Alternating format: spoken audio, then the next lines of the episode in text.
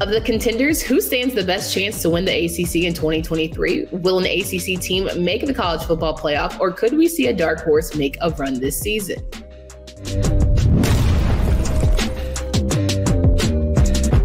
The ultimate college football preview is brought to you by Game Time. Download the Game Time app, create an app, create an account, and use code Locked On College for twenty dollars off your first purchase. Last minute tickets, lowest price guaranteed. I'm Candace Cooper here from Locked On ACC. And when looking at contenders in the ACC, I have a group of gentlemen here that are going to talk me through just why their schools might be the one to win it all. We have Kenton Gibbs here from Locked On ACC, joins me each and every day wherever you listen to podcasts. Then we have Grayson Boone from Locked On Wolfpack. And, you know, it's nice to meet you, Grayson. Finally, hear all the things, all the things. And finally, Damian Parson from Locked On Clemson, a newbie, part of the Locked On Podcast Network. Welcome, fellas fellas, let's get into it. Let's do, let's it. do it. Wonderful. So let's talk through, you know, the fact that we have some ACC contenders. I want to start with Grayson and Kenton, of course, you chime in. Y'all are probably the dark horse out of all the contenders we have here, but Brennan Armstrong allegedly is supposed to be the guy. He's he got a new fresh arm, been in rehab, doing all the things, and NC State's defense is NC State's defense. So, can you tell me, Grayson, a little bit of why you feel like NC State could do it all? I do like the angle of a dark horse for NC State. There's kind of a saying amongst our fan base that when you expect the least, that's when you get the most out of these NC State teams. And so you could have a prime example here in 2023. But yes, we are bringing on Brennan Armstrong from Virginia. Uh, of course, probably most known for his 2021 season where he threw for legitimately a billion yards uh, with the Cavaliers. But we also bring in his old offensive coordinator from Virginia in Robert Anae, which is a lot of cause for some excitement here in Raleigh still some things that uh, probably it's going to hinge a little heavier on than just Armstrong and Anae, but certainly, uh, certainly a lot of things to look forward to offensively. A thousand percent. There are two things that travel in football. There are two things that are universal through any type of weather in football. That's a running game and defense. And NC State has one of the best defenses in the nation. They have one of the best corners in the nation in terms of the player who played the most coverage snaps without a touchdown allowed in Aydan White. They've got a linebacker who I, I kid you not, when I saw him play once in high school, I saw him play for a legitimate five minutes and I realized, oh, he's different. That's the guy that is is going to be a program changer in Peyton Wilson. They have one of the most underrated defenders, uh, especially up front in the nation in terms of Davin Vann and and CJ Clark is no slouch in the middle. And so, like like Grayson alluded to, the question is going to be about quarterback play, but even further, that receiver room if the receiver room gives good things for NC State, it's not hard to see how they could be something special. And then the running back room, if you could get a little bit of juice out of there, you could also see something great happening. So, you know, NC State being a, a team that is a dark horse and all that, there are a lot of questions and there are a lot of big ifs that you hope and wish and dream for to work out. So I understand the dark horse label and why you're not necessarily seen as the the top of the top of the creme de la creme per se of the contenders but I also get the angle of why it would make sense for them to uh, to make a run here. All right, Damian, let's throw you in here as someone who has faced these Atlantic Division foes a time or two. When you're talking about NC State, as someone who, you know, they beat them a couple times at that Clemson Clemson helm. How do you feel about NC State and their chances of maybe taking down Florida State or Clemson? I mean, you know, I think Kenton talked about it best. It starts with the quarterback. Everything when you have a defense that can keep you in games, you can run the ball, create that play action. You want to get the box count that you want. You want to create the numbers advantage in the passing game.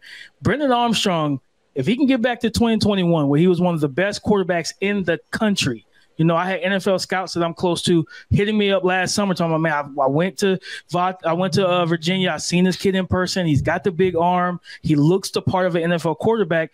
And with all the weapons they had, things just didn't go uh, the way that we expected to for Virginia last year. So if he can get back to that 2021 type of play, he can take this team uh, to new heights, and, and, that's what that's what's so exciting about them is the the implementation of him in this offense. Again, bringing in uh, a coach he's familiar with.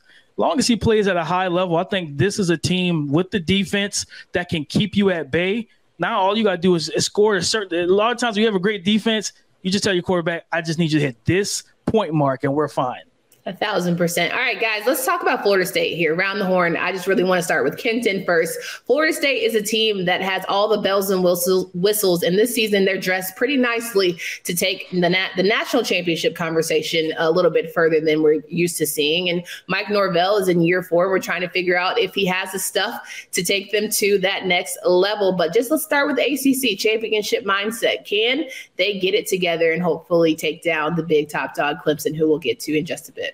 Can they? Absolutely. Absolutely. That is a team that is loaded at every position uh, for the most part. They've taken advantage of the transfer portal and, and pulling out some of the, they're one of the teams that made their competition lighter by getting better, pulling a Fentrell Cypress from UVA and saying, hey, you play pretty good ball over there. How about you play pretty good ball over here? So uh, this is this is a team. You know, Jared Verse is an animal. His tape excites me. It gets my motor going because I love seeing great D line play, and boy, does he play that edge better than I've seen out of many players over the years. But with that being said, this team is very similar to where NC State is at from the from the angle of it's all about the quarterback.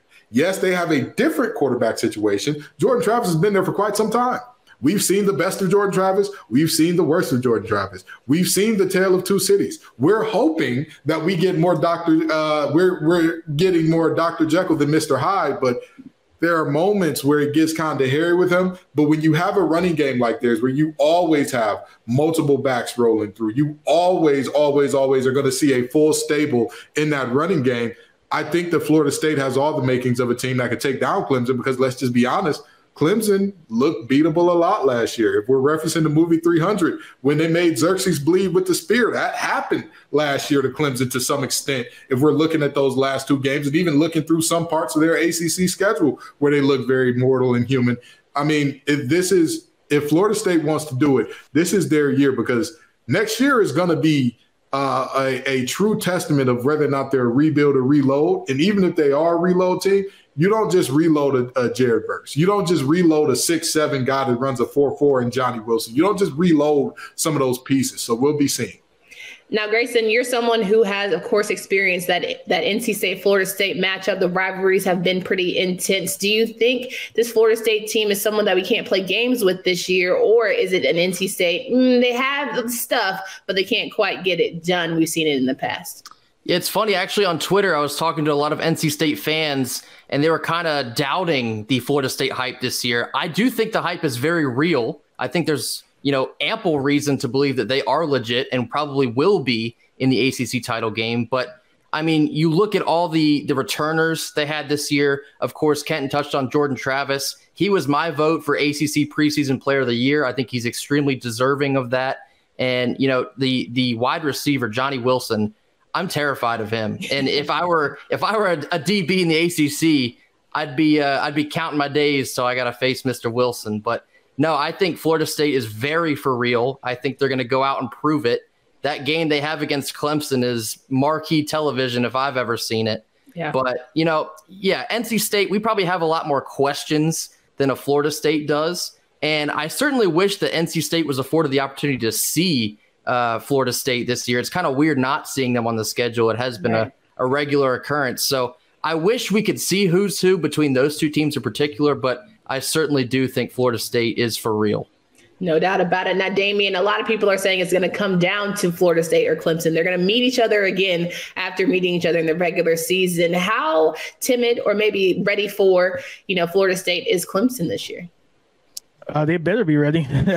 That's the first thing I can say. They better, they have to be ready.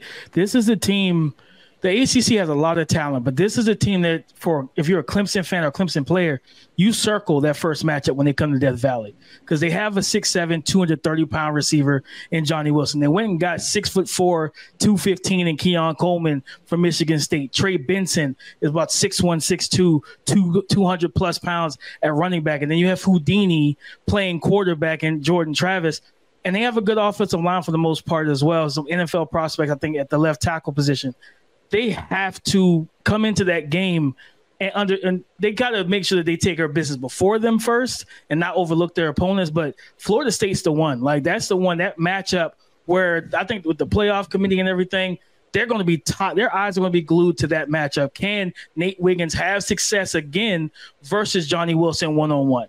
Right? Can Sheridan Jones handle Keon Coleman?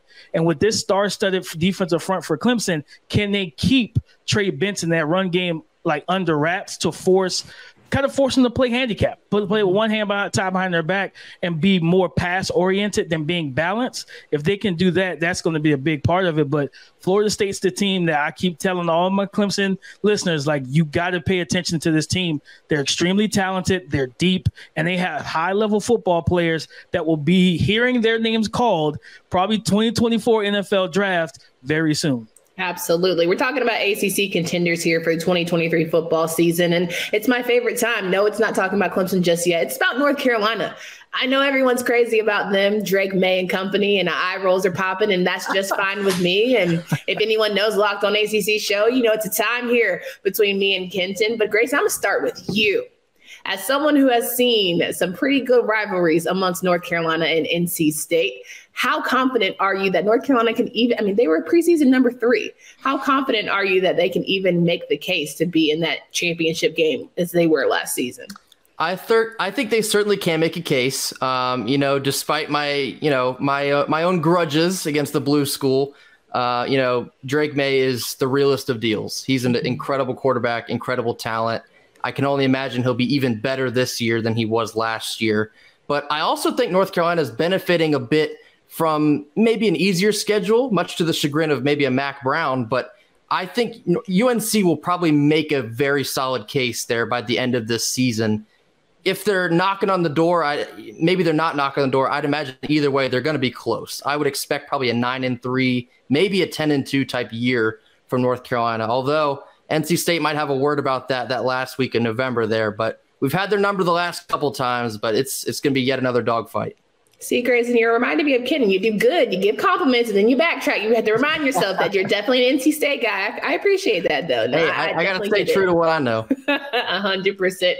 Damian, you saw North Carolina in the championship last season. We know that it wasn't exactly this big bout, but it could be a defense that grows up in a big way. Got rid of Coach Dre Bly. You have a new secondary and all the things. Could North Carolina be a contender here? I think they can. I think it's like you talked about defense. That's going to be probably the bigger part to me. Uh, and a couple names that that you really that for me that I highlight. Myles Murphy, you know, defensive tackle, guy that three tech, uh, nice first step, strong, physical. He has all the tools and and makings of a disruptive defensive tackle. But you need to see that consistency from him uh, heading into this season, as well as uh, linebacker Cedric Gray. There's another young man that is really high level football player playing middle linebacker that you keep your eyes on because you know he's going to kind of the green dot guy. The guy's going to call the plays, make the checks and everything like that, and help get guys lined up. And those are the, those are the two guys in that front seven that that really makes the biggest impact or could make the biggest impact. Uh, if Myles Murphy, for one, takes that step, like he's going to help this defense tremendously because there's no faster path to the quarterback than right up the gut, right up, right up the middle. So uh, I'm looking at, at those two names. Uh, but the offensive line is going to be big for Drake Maye. Drake Maye is the second he's QB two for the NFL draft behind Caleb Williams for most people, uh, and, and, it's it's a, for me it's a close race. I've scouted both of them, so like you know just the the, the offensive line protecting him. It's a lot of veterans, grad transfers, uh, redshirt juniors, stuff like that on the O line, and then of course the wide receiver position. No Josh Downs now, and Antoine Green's going to going to the NFL. So Devontae uh, Walker, who's a redshirt junior transfer, and then also getting senior transfer Nate McCollum, uh, the slot receiver from Georgia Tech, will be big for Drake Maye. A thousand percent agree there. I would go to Ken, but we don't. No, just kidding. Ken, please let us know Drake Maye and his weapons. Just how good will they be or have to be in order to be in that conversation to be contenders? They have to be historic. And I, I make no bones about that. Drake Maye has that ability. Let's let's put that out there right now. He has that ability. Last year was a historic season uh, for him in terms of touchdown interception ratio, total passing yards, total rushing yards in touchdowns. He was the only player in the nation to have the combination that he did. I, I believe a 4,000 or more yards, five to one or better touchdown interception ratio, and above 600 yards. He was the only player in the nation to have that. So um, he has to be that plus some. That's just the reality. I mean, if we're looking at UNC and talking about who they are, this is not a team where he can be good, where he can even be great. if that's enough. No, no, he has to be phenomenal. And I'll tell you this if he wins the Heisman, if he puts on a Heisman worthy performance, UNC can get to the ACC championship. Anything short of that, it's not going to happen for him. Well, you know, guys, I hope that he does have a Heisman run because I will be talking cash junk on Locked On ACC till the end of time. Okay, let me help everybody understand. I mean, and you deserve it, and you deserve it. And let me tell you why you deserve it. Mm-hmm. Because, like I said, he needs to be historic because of the defense. The defense is the side of the ball. Let's look at all of the areas in which they finished last in the ACC. Points per go. game, last 30.8. Yards per game, last 436.5. Yards per carry in a running game, last with four and a half. Least sacks with 17. I'm pretty sure me and Damian could get out there and, and, and get more sacks than what they had, eh, even though our eligibility is expired. So, with that being said, but Damian, am I lying? Am I lying? we, we can get in them trenches and do something now. We get in them trenches and do something now. I'll play the one tech. They eat up they, the double yeah, teams for you. We get 117. But the reality, the reality is very simple. This defense has to get better. They have to retool. After getting rid of their defensive back coach and Dre Bly, after losing three fourths of their starters in the offseason, Drake Maye and this offense are going to have to be not good, great, phenomenal game in, game out. The lowest I think they'll be able to score in any game this year and win is 24. Absolute lowest. Wonderful. Well, I'm glad that y'all have hope and grace. I have made up my mind a long time ago, you know, it's to keep peace in my household and to strengthen mine that I have no expectations for North Carolina. I really, it's just better that way. Because when you don't expect anything, they do a little bit good. When you expect too much and you get high on them, and I really felt like Drake, I didn't even feel like Drake Maye was going to be good. I thought Sam Howell the last year, they were, we were, we were going to be contenders, college football playoffs, and they played my face. So I'm not doing that anymore. All I know is, I'm kind of glad Dre is gone. I'm kind of glad that secondary got a little shift. And maybe just maybe Gus can do something in that defense because we're going to need a miracle. It's going to take a miracle somehow. But I feel I feel good. Contenders, I don't know. I think that's aggressive. But number three preseason poll is certainly something that they've all decided for us. Now, could someone make a dark horse run this season in the ACC? We tackle that next on Ultimate College Football Preview on Locked On ACC. First, I want to remind all of our friends here, as we love to pay some bills, that each and every day when you are trying to make an opportunity to get a new job, there is every new potential hire can feel like a high stakes wager for your small business. That's why LinkedIn Jobs helps you find the right people for your team faster and for free. You can post your job at linkedin.com slash locked on college. Terms and conditions do apply. All you got to do is add that purple hashtag hiring frame to your LinkedIn profile, spread the word that you're hiring. Simple tools like screening questions make it easy to focus on the candidates and just the right skills experience so you can prioritize what who you'd like to interview. Go to LinkedIn Jobs to find the qualified candidates you want to talk to faster. Post your job for free at linkedin.com slash locked on college. That's linkedin.com slash locked on college. Terms and conditions do apply.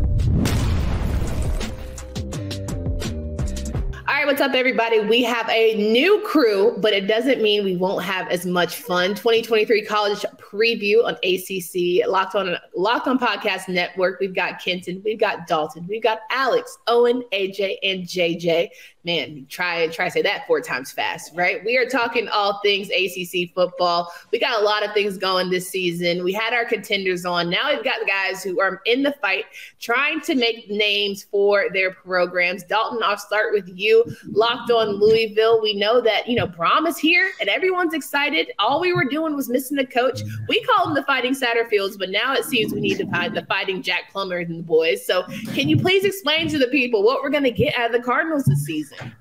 The fighting plumbers, I like that. I'm going to run with that. That's actually, I've never heard fighting Satterfields, though. I don't think I ever want to hear that again. Thankfully, I won't. Um, but yeah, I mean, I think that as far as the offseason went, it probably went as good as you could have hoped for if you were a Louisville fan. You upgrade your coaching staff, you upgrade the roster as a whole, you retain a lot of the players that you had. You don't lose a lot to the portal or to the NFL draft outside of a couple positions.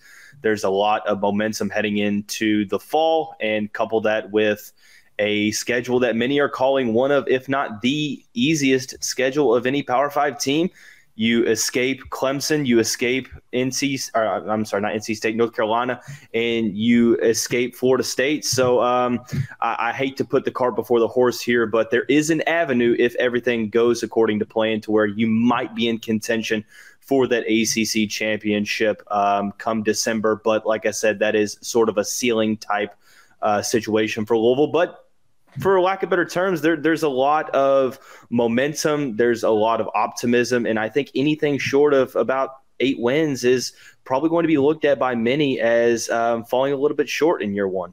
Eight win. Kenton, go ahead. I listen. The fighting Jack Plumbers and like being happy with that moniker is kind of insane. That's a little no disrespect to Jack Plummer, but what has he done to, to give this much confidence? Coach Brohm, I understand it, right? He's a Louisville guy through and through. His little brother played there, both great quarterbacks there, all that good stuff, sure. What under God's green earth has Jack Plummer done for Louisville fans to be so confident behind him? Like, that's our QB one. We're going to knock him dead. Whoa whoa, whoa, whoa. I understand the schedule is easy. I love your defense. Ashton Gillotte is one of the most underrated edge rushers in the country to me. Oh, no doubt about it. Respect. That man can get it done. He's a ball of butcher knives and energy. But with that being said, there are still many too many questions at many too many important positions, particularly the quarterback position, where I'm like, I'm uh again, like you said, Ceiling, sure, I could see it with your schedule and with the defense you all have. Ceiling, I could for sure see you going to an ACC championship. Realistically, every team can hit their ceiling. That's just not, not how the numbers work out. And unfortunately, I think Louisville is going to be one of those teams that just falls short of that ceiling. Okay, I thought there was a question there, maybe not. All right, Alex Dono, we're going to Locked on Miami. We're talking about Locked on Canes, really. Now, Alex, we have a great time every time we get together. We talk all the highs, the lows, and all that in between. I want to know. We're not. I'm not even going to ask you about that. Is it? Are they that question? I'm going to say, what am I going to get out of this Miami team under this Mario regime and the discipline that sees before, but the discipline that he has put before him? That's a big question. And just talking about ceilings there, I think Miami's got one of the highest ceilings, but one of the lowest floors also in the ACC. And, you know, not only coming off a five and seven season, which I didn't even imagine was possible last year. Like I would have thought, you know, six and six, seven and five would have been a doomsday type scenario. But what makes Miami so unpredictable again this year, there's a lot that I like about what they're doing to overhaul the roster and the coaching staff. But there's still a lot of variables. They overturned literally more than half the roster. They've got 45 different scholarship players from a year ago. That's that's just an insane amount of turnover. That's like kind of like what Deion is doing in Colorado. It's that type of turnover. They turned over a lot of different coaches as well. So I can sit and look at the majority of the changes they've made, I believe are positive, but you still have the question of how's everything going to fit together. Now, you know, if Miami's going to try and be closer to their ceiling and, and who the heck knows what the ceiling is? You could talk to one Miami fan, they'll tell you the ceiling is 11 wins. Another might tell you, oh, the ceiling's like eight wins, right? Uh, but if they're going to get anywhere close to that, they've got to keep their quarterback protected. Um, you know, there was a lot of disappointment um, last year with Tyler Van Dyke under center, but some of that disappointment just came from him getting battered by his offensive line because there were a couple of games he played great against North Carolina in a loss, but that was not his fault. Uh, he was he played really well the following week against a bad Virginia Tech team, and then he got hurt against Duke, and he never really came back. He tried to come back, but the shoulder just wasn't right because he kept getting battered behind that offensive line. They go out and they get Javion Cohen, the former starting left guard at Alabama. They got uh, a center who everyone's really excited about in South Florida, Matt Lee from UCF. They bring in two five star offensive tackles. So I think that's an area they're looking to fix. They also gave Tyler Van Dyke a couple more weapons to throw the football to. Uh, Tyler Harrell and Shamar Kirk were added in the transfer portal. A couple of young guys that uh, that look really promising on paper. So uh, I think the ingredients are there. It's just how are they all going to fit together? We don't know what the recipe is. Like we don't know, you know, where to sprinkle in this and that. How everyone's going to work together. I think that's why Miami's so unpredictable heading into this year. A hundred percent agree. Now I'm gonna switch gears to Owen here. Locked on Syracuse. Dino might be the only one in this group, maybe another one, but we'll talk about it. Fighting for that job, trying to make sure that they are all good to go when it's said and done. Now we talked about eight wins for some of these teams. How many wins does Dino need to pull off in order to keep his yeah Oh, what a question! What a question! I have no idea how many wins he needs to stay. He has yeah. had just a crazy sort of span at Syracuse with mm-hmm. some great seasons, some terrible seasons, everywhere in between. I don't really know what the threshold is. I will say, it seems like John Wildhack in the athletic department really like Dino Babers from what is sort of presented publicly and the support he continues to get. I think personally, it's hard to say no if he gets Syracuse back to another bowl game, back to back seasons, gets to a bowl. I mean, this is Syracuse football. We're talking about a program that is working to play in a bowl game. And it was crazy to see last season that you're frustrated in a bowl game just because of the way it happens, right? You start out 6 and 0, then you lose five straight. So even in a relatively good season for Dino Babers, you're questioning, you know, what the heck is going on here? How is this what's going on? Uh, battled through injury, obviously, but I think this is a team that because you've got some veteran guys in, in key roles, especially at the quarterback, and then with Oronde Gadsden, who's making a lot of news uh, in, in the preseason – uh, whether he's a tight end, whether he's a wide receiver, whatever you want to call him, those two really like each other. They play well off of each other. And I, I think that in itself, plus Dino, you know, fighting for his career, fighting for an extension here, is, is something that can propel Syracuse to that bowl game success. I don't know yeah. if you're you're talking eight wins here. I don't know if you're talking uh, a possible contender to be a dark horse for the ACC. But I think you are talking about a team that needs to make a bowl game and a coach that needs to get to that threshold and a team that has the capacity and the skill set to make it there as well. Couldn't agree more. Now we're moving on here to AJ Black, who from Locked On Boston College, I'm sure has had a mouthful when it comes to Jeff Hafley and the boys and how they're just going to get through, just get through the season, right? We don't, we don't need highs, we don't need a lot of low. We just want to get through this season. What is the feeling in Chestnut Hill right now? I think we're kind of underselling like, just getting through the season here because it's BC is one of like I think five teams in the country that's not playing a Power Five conference team in the out of conference schedule. They play UConn, Army, NIU, and Holy Cross. So they, they're setting themselves up right there for success, and they avoid all four um, um, Tobacco Road programs. They don't play NC State, Wake Forest, Duke, or UNC this year. So that in itself sets them up with the easy, the easiest schedule according to FPI on ESPN, the easiest schedule in the nation. Um, uh, for BC, it's all up front. It's the trenches. Last year, they got hammered on the offensive line. Uh, they lost four of their guys in the NFL draft in 2022. Their, you know, Christian Mahogany blew his knee out playing basketball in the offseason. They go in, they continue losing guys. They're they're plugging in guys on the defensive line. They're doing everything they can to kind of put you know make things meet. They end up three and nine. Terrible season. They get Mahogany back. He's going to be All American. They bring in two transfers. Um, Kyle Hergel uh, from Texas State, who's played for a couple years for North Dakota and Texas State. They bring in Logan Taylor from UVA and they have two four stars in Drew Kendall and Ozzy Trapilo, who now no longer have guys next to them that don't have any idea what they're doing. that in itself should make Boston College a better team. I think for Boston College, anything less than a bowl game this year is a major indictment on the program because they're playing a schedule at least with four wins already in there. When you're playing an out of conference schedule that's that's set up for them to win, and you don't have to play Clemson. You don't have to play Wake Forest. You don't have to play NC State. That's a big deal for BC. They should be able to, to pull off some big wins. I think they're going they're in for a bigger season than a lot of folks are, are preparing them to have. Well, let's let's hope they don't smoke the layup. That's all I'm asking. Like, please, for the sake of the conference, don't smoke mm-hmm. the layups. Now, my favorite. Uh, I don't know if anyone's ever listened to Locked On ACC, but I do have a particular program, a football program that I love to talk about, and that is Duke football. Surprisingly enough, I like them because they win me money because people doubt them, but here we are. JJ Jackson, long time since I've seen you, but it's so good to talk to you again. These Blue Devils have given people a lot of hope. A lot of people have turned the page and said, "Okay, we we cannot sleep on Duke. How do you feel like the Blue Devils are going to do in year two for Mike Elko?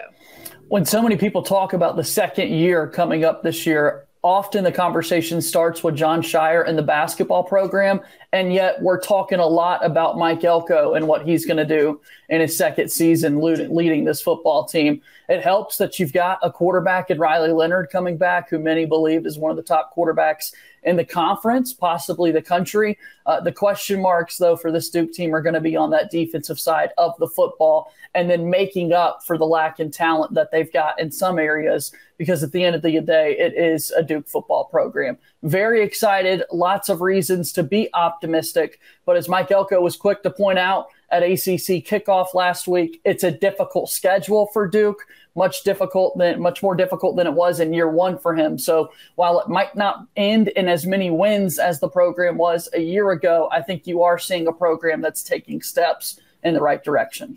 All right, I'm just gonna let you know, JJ. I put 150 down on 10 wins. So let me, and that includes a bowl game. That includes a bowl game. I know everybody's eyes got big, but I got 150 down between Kenton, who's shaking it, and you, I'm just letting you know. That's so, a lot of optimism. I love I, it. I might have to bring you back so you can figure it out and help me. Before I get you guys out of here, I would like to know, just around the horn, the best game that you guys need to tell these fans to have circled on the calendar against your programs. What would that be? I'll start with you, AJ. I'm gonna go with Pitt. I think Pitt's a, a very good team. Phil Jurkovec against Boston College, you know, their old quarterback, Frank Cignetti, their old offensive coordinator. Circle that game. That's going to be a fun one. It's going to be a weekday game. I think it's a Thursday night game. Uh, I think that's going to be a big one at the end of the season for BC. Alex, what about you? Yeah, there's a handful of options on Miami's schedule, and it's not an easy schedule. But the one that I have circled, and it's mainly based on how early it is, non-conference at home against Texas A&M, because that you know, my, Miami plays Miami, Ohio week one. I don't know what kind of a barometer that's going to be, but then week two against Texas A&M, that's really going to kind of tell you, you know, is Miami actually for real? Do they mean business or not? So that that's the one that I have circled September 9th. No doubt. Dalton, it's a pretty easy one, straightforward. The Governor's Cup, final game of the regular season against Kentucky. Cardinals haven't been, well, they were competitive last year, but hadn't been since Lamar Jackson back in 2017. And uh, finally, we have a coach that understands the rivalry. So um, all our eyes are on that, and we'll, we'll be focusing on that one. JJ. Let's go to the first game of the season for Duke, playing on Labor Day, a prime time spot against Clemson. A lot of people going to be really curious what exactly that second year looks like for Mike Elko. And again, if you like quarterbacks, make sure you pay attention to Riley Leonard this season. 100%. Owen, in with you. I got it. I'll be redundant here. September 30th, Syracuse Clemson. For whatever reason, Syracuse plays Clemson close for three quarters every year. Uh, maybe if things work out, they can repeat the 2018 scenario. But hey, uh, this is a team that's played them close. They were there last season, fell short. Home, uh, not the home opener, ACC opener for Syracuse should be a packed dome. Syracuse loves to get out for Clemson. It's that Duke effect for basketball, the Clemson effect for football. Uh, Syracuse is involved, so we'll see what happens with that one. No doubt about it. Kenton, we'll end with you. Of all these teams here, who is the best dark horse who might have an actual run to be a good contender? You know, I I got to do this to make up for what I said earlier because when I was told that you got to make it a little grim in here, maybe I made it too grim for the Louisville Cardinals, but I really, really do love that team. I absolutely love them. Uh, Duke, with all due respect, I think that they were inflated by a terrible coastal last year. But Elko did have the greatest start of any coach in Duke history outside of Wallace Wade in year one. So that was fantastic for them. Boston College returning 80% of their production statistically last year. Good for them. Still not good players, even if they're returning.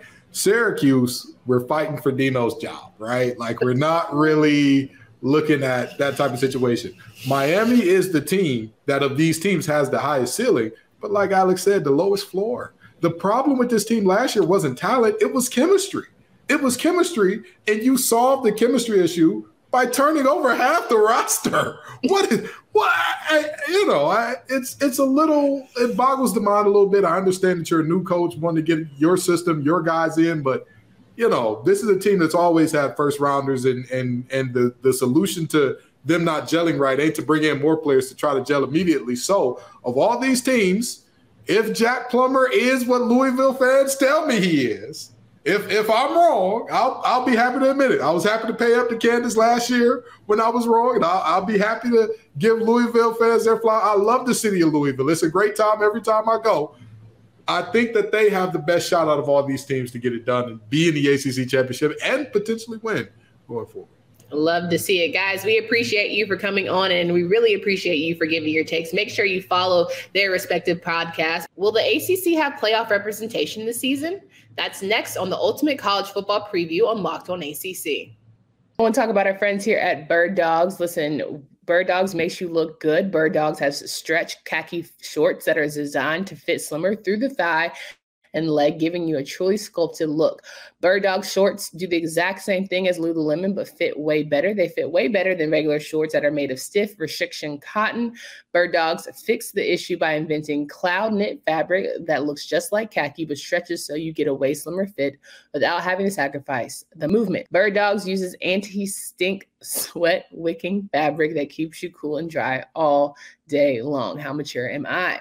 Now go to birddogs.com slash locked on college, enter promo code locked on college for free white tech hat with your order. That's birddog.com slash locked on college by entering promo code locked on college for a free white tech hat. You won't want to take your bird dogs off, we promise you.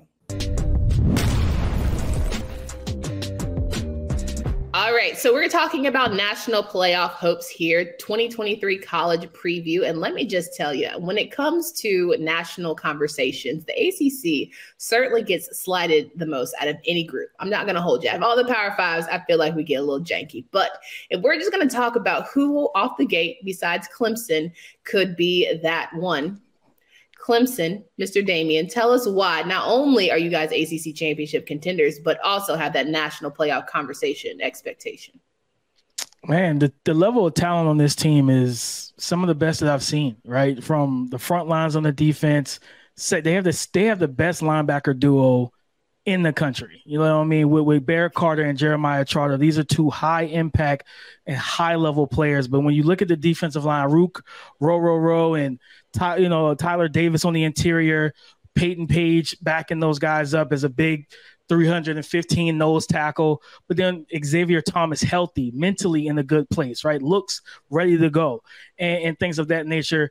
And when you have the secondary that you have with two of the best safeties in college football, R.J. Mickens and Andrew Mukuba, who is also a friend of the show, uh, you know, you know, you have the versatility. The big thing for them is year two in Wes Goodwin's system and this defensive system since Brent Venables uh, went to uh, to Oklahoma. So this team is going to ride off of the defense, but then offensively with this new spread air raid offense that Garrett Riley's bringing in, it's a total different feel uh, offensively. You watched TCU last year, you saw spacing, you saw a lot of different sets, open concepts.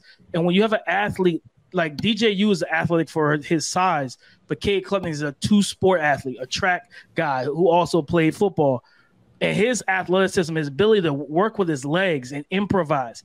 With you create space with Will Shipley and Phil Mafah in the backfield, Antonio Williams in his true sophomore year, returning as the leading receiver, Cole Turner, the basketball star with deep speed, Adam Randall, six foot, six two, six three, two thirty. You have a lot of options, a lot of weapons on this team to where all they need is for Cade Klubnik to get himself into a rhythm, don't come out pressing, and if he just does what he needs to do, be a point guard, distribute when you need to, to improvise, improvise. But all in all, from top to bottom, this is a incredibly talented team and they have an outstanding coach too. So they have a lot of different coaches on this roster, on this staff that's going to help those guys be prepared. Just got to go out there and handle business. Not you love Dabo. That's a whole. That's a show in there. We can have we can have a whole separate episode on that one. Kenton. Now we know not only do they have to be good for the national side of things, but the ACC. How well does Clemson have to do to current to keep elevating the ACC's national pre- prevalence, and more importantly, to be in contention for that college football playoff? So this is about Clemson, but I'll, I'll make this about all the ACC for a second. We can't have anybody with two or more losses. We cannot have a single two or more loss team. And let me tell you why.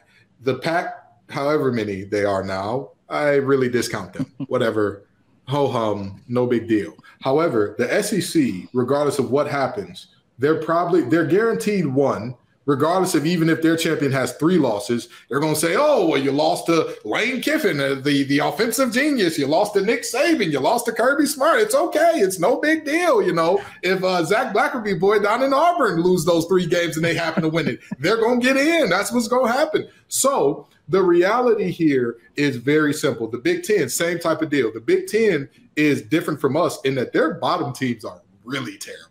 Like they're middle of the road down, god awful. So, with that being said, they're going to have either Michigan, Ohio State, or if another team pops out and Fleck finally rows the boat up there at Minnesota, whatever the case may be, they're going to have a team with one loss, two losses max. But with that being said, looking at the ACC now, you have to count on multiple things going wrong in other conferences in order for us to have a two loss champion and get in. If you were say two losses for Clemson, well, who does Clemson lose to? Who do they lose to, right? You say that Florida State, okay, great. That's a game that you could possibly lose and be okay with. But after that, who else can you lose to? You can't lose to South Carolina because many people aren't thinking South Carolina is going to be a top dog in the, AC, in the SEC this year. You can't lose to any other team in the conference because two conference losses now, you're at risk of not even making the conference championship game. So for all of the conference, for the entire conference, we can't have two losses. But for Clemson in particular, I mean, again, you could get away with one to a great team. You can't get away with two. Yeah, I totally agree there. Grayson, we know Clemson is Clemson. They have set the bar, the standard for the ACC, and we know how much they are going to be the name that carries us through in national conversations. But there is there any other team here in our conference that you say, you know what, maybe give a second look, national voters. Maybe, maybe look, you know, the other way and give us a little chance. Yeah, I mean, the only other obvious answer here would be Florida State. And it's going to be Clemson, Florida State, one and two for, you know, the majority of the season. I really don't know if I'd put any merit into another team possibly sneaking in. You know, maybe you get a UNC. It, by, by God's grace, you get an NC State in there. I, I don't see that happening. But, you know, Miami, I think there's still a lot of question marks. Some people are high on Louisville, some people are low on Louisville. I have no idea what to expect from them this year. But the answer is Florida State. I mean, they are legit on both sides of the ball. Like I mentioned before, they have Jordan Travis, they have Johnny Wilson, they have Jared Verse, they have Mike Norvell. I think they're going to put rubber to the road and they're going to make it happen. Because I have you guys here, might as well ask. You guys are all um, Atlantic Division guys, and of course, you talk about national performance. And now, not having division, do you feel like there's a better chance for your respective schools, and even for Florida State that we've been mentioning, to be in national conversations? Then you have to play the best of the best within the conference. Damian, I'll start with you. I think so. I think when you just make it a a big pot, a league, right? Where instead of this, you know, East and West and things of that nature, where anyone can face everyone basically, and you got to run the gauntlet, run the table. You know, when you separate it by conference, you know, if one conference stronger than the other, you know, they might beat up on each other and, and have multiple losses, right? Like like Kenton talked about, you don't want to have two, three losses, right? Other ones is weak, so it's, it's like the Big Ten, truthfully.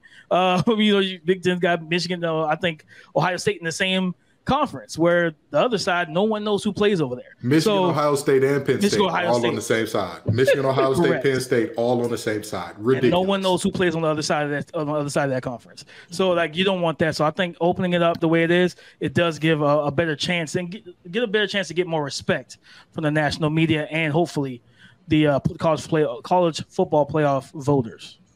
Grayson, I'll kick it to you.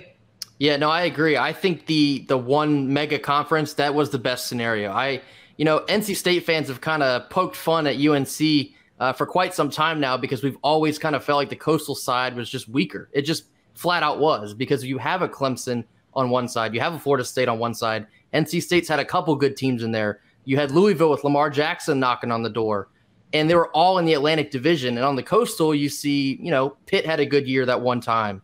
Duke's been kind of all over the place. Miami's been all over the place. I think having all the teams just in one conference, you, you create the scenario where you are getting truly the best two teams in the ACC. And then, yes, the winner of that more than likely will go to the CFP. So I think this was the right decision all in all. Kenton, end us on a good one. All of the Atlantic teams that complained about, oh, we got all the tough teams to play. All right, shut up. Time to show and prove. That's it's right. Time to show and prove. Yes, it's great for the conference to get rid of the divisions. Absolutely. And you know what? If we get a Florida State and Clemson rematch in the championship, I don't care. That was the de facto uh, ACC championship game for quite some time right. until all of a sudden they decided to go play the boys at Bama down there in Tallahassee. I don't know why they did that. And that's neither here nor there. That's, that's not, not what we're talking about. Uh, the reality is very simple. It is going to be the two best teams. That's what it, that's what we're going to see. I don't care if we're seeing a rematch of one of the last weeks uh, of the season. I don't care. I, I have no qualms about that. I want to see the two best teams play. Nationally, they want to see the two best teams play. Now, is there a chance of that whole cannibalizing each other thing happening and one team beating one team during the regular season? And then you know how hard it is to beat somebody twice. So they end up splitting, and the lesser of the two teams ends up getting the win at the end of the season? Sure, that's possible. But the reality is, I'd rather have that than have uh, what we've seen in the past with a, a, six, seven win team out of one side. Won't say which side has dragged out uh, teams with six wins, but there was one who did that, and their team had to get a waiver to play in the bowl game because they'd have a losing record. But that's neither here nor there. The fact of the matter is very simple. Uh, the best teams should play each other in the championship. That's what we want to see. Sure. And as the girl who is holding it down for the coastal here, I will say I'm excited to see what some of the coastal teams can do, whether they can pull off some upsets. It's a put up or shut up type of year. Can they actually hold their own in what everyone says is a much harder division? You got some games that are going to be, listen, the coastal is ready. Duke is ready. North Carolina is ready. Pitt better be ready. Okay. Some people are going to be losing their jobs at bottom of that Atlantic, but it's fine. I think I'm excited to see what can happen when you just put up or shut up and play the game. So I totally, I, hear all of you and I receive that. You know, again, one one person holding it down for the coastal, but I think it's going to be a good time had by all. Now that you know who the players are for the ACC, join me, Caroline Fenton, as we break down who makes the college football playoff and who will ultimately win it all. Go to Locked On ACC or wherever you get your podcasts for this bonus episode of the Ultimate College Football Preview.